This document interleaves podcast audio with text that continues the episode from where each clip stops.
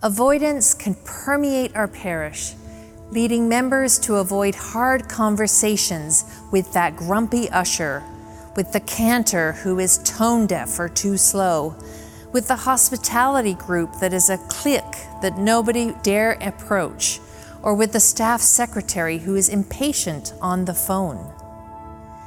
We have to work on building healthier teams to have trust and vulnerability and healthy conflict. This is a talk on transforming parish culture at St. John in Frederick for the Institute for Evangelization's Pastoral Staff Day. It was given by Julie St. Croix, who leads the Office of Parish Renewal. Julie is using the model outlined in Deacon Keith Strohm's book, Ablaze Five Essential Paradigm Shifts for Parish Renewal. It is such a joy to be standing here in my beloved home parish of St. John's in Frederick. I still remember the first time that I entered this church when my husband Brad and I, along with our three small children, moved to Frederick in 2002. I was in awe of this majestic church and the ornate altar and the magnificent painting of the crucifixion as its centerpiece. St. John's Parish is 258 years old, and this church is 184 years old. It is amazing for its beauty and historical significance. But more than a church building, St. John's became a spiritual home for me and my family. We became part of this worshiping community and made friends who continue to inspire and walk with us today. It was here at the Easter Vigil in 2003 that I was initiated into the Catholic Church as a full member by the late Father Wayne Funk. As I look out over the pews, I can still picture the faces of the many parishioners and friends who prayed with me and shared their faith journeys throughout the years. I am also incredibly grateful for the parish staff members who I had the privilege of ministering with at this parish and the pastors and priests who supported my spiritual and formational growth. They say that it takes a village to raise a child. Likewise, I believe it takes a faith community to raise a disciple, and I am blessed that St. John's is this community for me. I am sure that there are many people that you know in your parishes who, like me, have been supported and nurtured in their faith and who have gone on to inspire and evangelize others. I am also sure that you, in your own faith journey, can point to individual lay people, staff, or priests who played a significant role in helping you, your faith to grow and calling forth your gifts in your ministry. What is it that sets those particular people apart from all the others who have walked with you in your faith journey? I'm guessing it has something to do with the fact that these people especially cared about you, saw you as a person blessed with many gifts, someone in whom the Holy Spirit actively was working, and they took the time to help you nurture what was already inside you. I know for me, one of these people was Monsignor Dick Murphy, who helped me understand vision in my ministry as a catechetical leader and helped me to ground all that I do in prayer. I share these thoughts to remind you that the fruits of the Holy Spirit that demonstrate a life lived as a disciple of Christ are most abundant when they are nurtured through personal relationships personal relationships that are built on friendship, accompaniment, and respect for the presence of the divine in every person. This is probably not a new revelation for you because you see this every day. But I know that in the flurry of activity that surrounds all the programming, paperwork, and problem solving we do in ministry, it is sometimes easy to forget that at the heart of this work is an individual person who is walking a path of faith that we do not know but can courageously and humbly accompany them on. You may be saying, Sounds great, Julie, but what does that actually look like? Do you mean to say that I'm not already doing that? You may even be saying, There is no way I can accompany every family in my religious education program. And I say to you, this is part of the culture shift that we need to work on making to figure out how the work of making disciples can expand out beyond those on the church payroll to include all the baptized and their multitude of gifts, including the gift to accompany fellow parishioners in friendship and faith it may mean something much more than just tweaking programs or focusing on best practices. It may mean we need to consider how to shift certain cultures in our parishes that work against the call to missionary discipleship and parish renewal. Deacon Keith Strohm's book, Ablaze Five Essential Paradigm Shifts for Parish Renewal, gives us a framework for looking at these culture shifts. Many of us have heard the quote from Peter Drucker culture eats strategy for breakfast. The corollary to this is that leadership eats culture for lunch. As a parish staff, we have a central role in shifting the culture of our parishes. In fact, it will be impossible for the culture to be shifted unless we as a staff are intentional about this renewal. Culture is sort of an ambiguous term, though, so let's define what we mean by culture. It is what we allow, tolerate, celebrate, reward, or punish. Do we wish we had more volunteers or lay leaders, but allow and possibly even reward ministry leaders who are not welcoming to new ideas or new leadership? We've just defined our leadership culture. Do we hope more people who are hurting and lost would find healing in Christ and His church, but tailor most of our parish experiences to lifelong Catholics? We've just defined our evangelization culture. Parish culture is almost an intangible quality, but it gets established by very tangible things that the pastor, staff, and leadership absolutely can influence most directly in the way that ideas and actions are proposed, evaluated, celebrated, or possibly rejected. Everything we do, every program we run, contributes to the culture in our parish and ultimately influences the fruitfulness of our evangelization. In his Ablaze book, Deacon Strohm suggests that there are five culture shifts every parish needs to address in order to become an evangelizing parish. Let's dig into those a little bit. And as I describe them, make a mental note of where you think your parish is in terms of each one. The first paradigm shift is from institutional to intentional faith. Many Catholics experience God as distant and disconnected from their everyday life. They are consumers with regards to their parish and will often search for parishes that are less demanding with regards to programs and sacraments.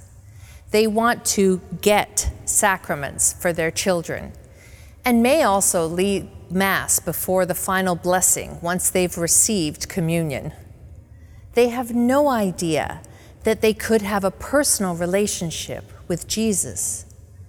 God is a mystery and faith is definitely not something that they feel they can share with others. The impact of this institutional culture is that staff spend a lot of time trying to meet consumer demands and not focusing on helping people to meet Jesus. To shift this culture to intentional faith, we will need to expect, plan for, and leave room for the presence, power, and purpose of the Holy Spirit to accompany our activities.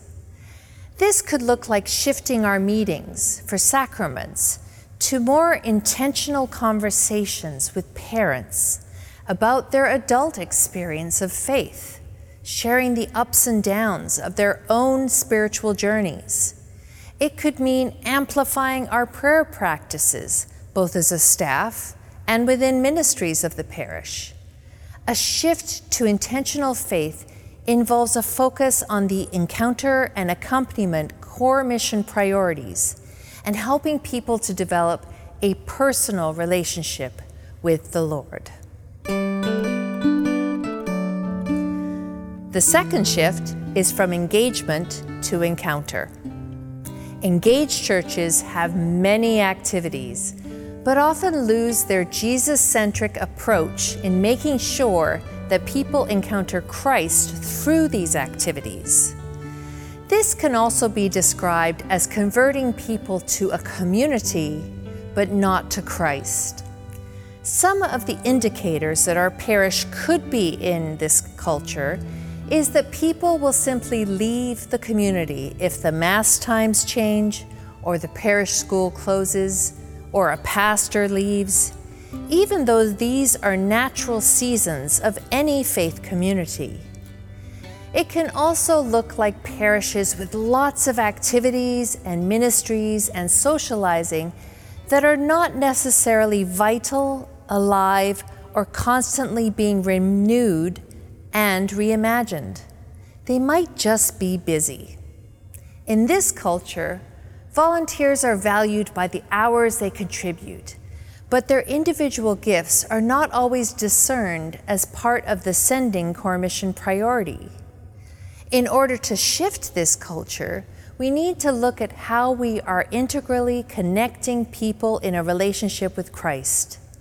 This shift in this culture could mean that pastoral council elections are replaced with spiritual prayer and discernment of new members. It means that the Holy Spirit is invited into our activities and programs, which are constantly evaluated by the fruit that they bear. It means that engaged parishioners are not overwhelmed by the number of ministries that a parish is involved in, but rather they are helped to discern their gifts and onboarded to missional activities that will help them grow in their relationship with God. This shift would give staff clarity as to what God is calling us to focus on and permission to let go of those things that drain our time, talent, and energy. The next paradigm is from maintenance to mission. This is a paradigm of moving from an inward to an outward focus. A parish is in maintenance mode if the stewardship conversations at the parish are primarily about conservation. People are giving their time and talents so that the community will continue to exist. There may be some outreach to those on the outside, but these ministries are often seen as good things to do and not our fundamental sense of mission and purpose. It can cause a parish to focus on activities like Bible studies and events at the church, namely serving the people who are already there or feeding the sheep. But Jesus did not just teach us to feed the sheep, but he also called us to be fishers of men. Shifting to a culture of mission demands that we constantly read the signs of the times to know where and when and how to cast the net into deeper water. It means seeking understanding and listening with an open heart first, always presuming that the Holy Spirit already is at work in those that we meet. Making this shift also demands that we challenge ourselves to stop thinking of the laity as the walking wounded, but rather as a critical component to evangelizing the world. Each of our parishes is gifted with competent people commissioned by their baptism to release God's power into the world. This is why the mission and impulses of our parishes continue and grow. They're not centered on any of us as paid church ministers. Galvanizing and releasing the gifts of the parishioners into the community will help to move us to a mission culture giving our parishioners confidence in sharing their stories of faith as they serve the needs of the community is an example of shifting to a mission culture. The next paradigm is from avoidance to accountability. In an avoidance culture, leaders dodge difficult, forthright conversations about things such as performance and if a ministry is bearing fruit. This can cause a sickness in an organization. Some of the signs of an avoidance culture include sustained dysfunction, bitterness, woundedness, and poor morale on staff. Avoidance can permeate our parish, leading members to avoid hard conversations with that grumpy usher, with the cantor who is tone deaf or too slow, with the hospitality group that is a clique that nobody dare approach or with the staff secretary who is impatient on the phone. We have to work on building healthier teams to have trust and vulnerability and healthy conflict. Creating a healthy staff team is key to addressing any of the culture changes for parish renewal. Remember, like I said at the beginning, leadership eats culture for lunch having a team that shares the same vision and can disagree with each other in charity and truth is essential to changing the parish culture. I would like to dive a little bit deeper into the last paradigm shift, which is from programs to people. This will allow you to get a sense as to what this could look like for your team to focus on shifting a culture and what kind of conversations you could have with the Emmaus teams from my office about parish renewal. We have inherited a program mentality. Many of us have programs that have been running in the same way for many years with the mantra, we've always done it this way. While we understand that our purpose is to make disciples, Unless parish leaders can help others to encounter Jesus, to walk with them in discipleship, to mature them in their faith, and to equip them to share Jesus with others, it will be difficult to transform this parish culture. Textbooks don't make disciples. Events don't make disciples. Programs don't make disciples people make disciples. This is the model that Christ established for us, that the saints carried forward through the ages, and that continues to this day to be the only way conversion is sustained. This is a hard culture to shift because we all know it is much easier to have a programmatic approach to our ministries. It is easier to set out the expectations and say no to people with unique circumstances, rather than accompany them through the messiness of life. Staffs with a program mindset value operational expertise and administrative skill in ministry, good and necessary qualities, but not to the exclusion of pastoral responses. They may be searching for the holy grail of programs, the one that will make the disciples for them. Does a program culture exist at your parish? There is no shame in recognizing that. Programs are necessary and can complement well other disciple making efforts. They can become a crutch or a substitute for the personal accompaniment that leads to lasting conversion. In contrast to a program culture, a people culture is like that of the RCIA.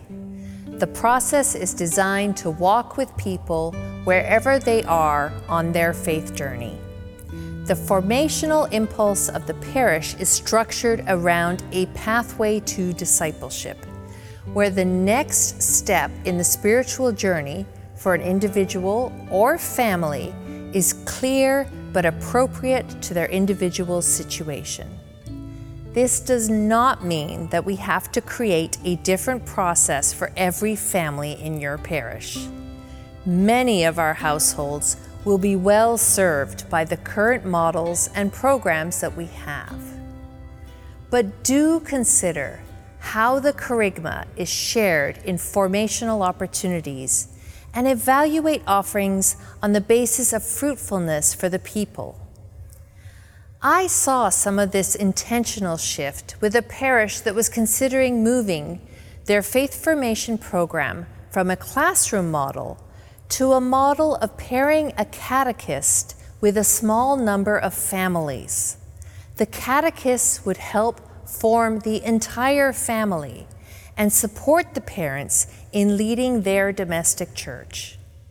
Another example is one in which parishes could focus on a small band of disciples, following a great model laid out by Jesus, and accompany them in faith so that then they can go out and do the same for others, exponentially increasing the number of formed disciples.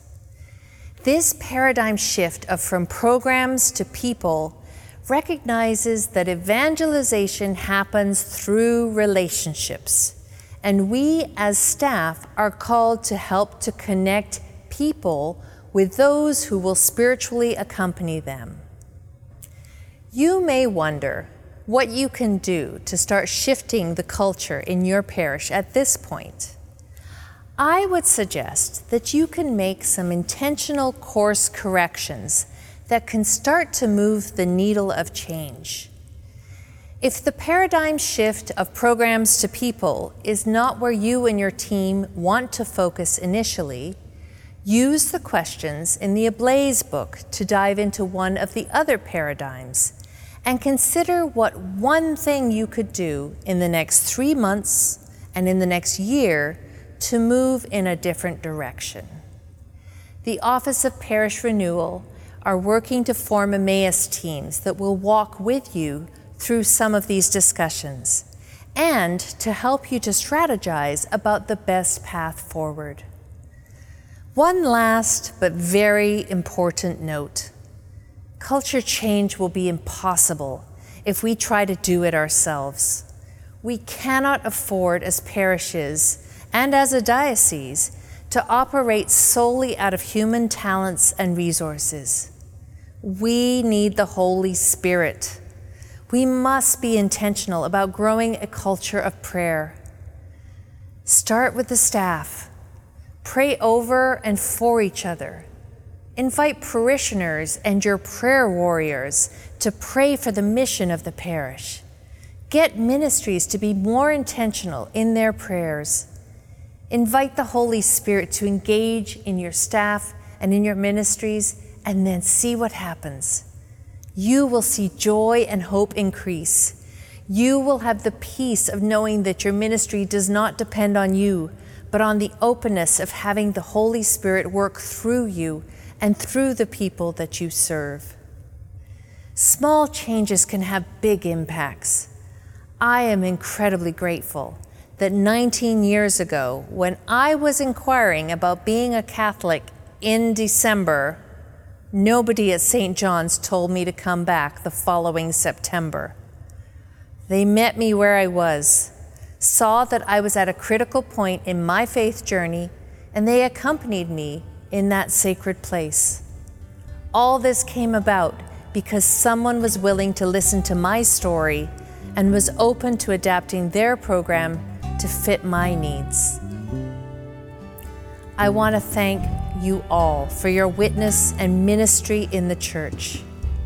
Every day, I am inspired by conversations with pastors, staff, and parishioners and the gifts that you all freely share with your parishes. I am blessed to be in a position in the Office of Parish Renewal where I can accompany you and your staff teams in this most important work of the church. I'm humbled to be a co worker in the vineyard with you. Please pray for me as I will for you. This has been a production of the Archdiocese of Baltimore's Institute for Evangelization. To learn more, visit www.archbalt.org backslash evangelization. Again, that's www.archbalt.org backslash evangelization.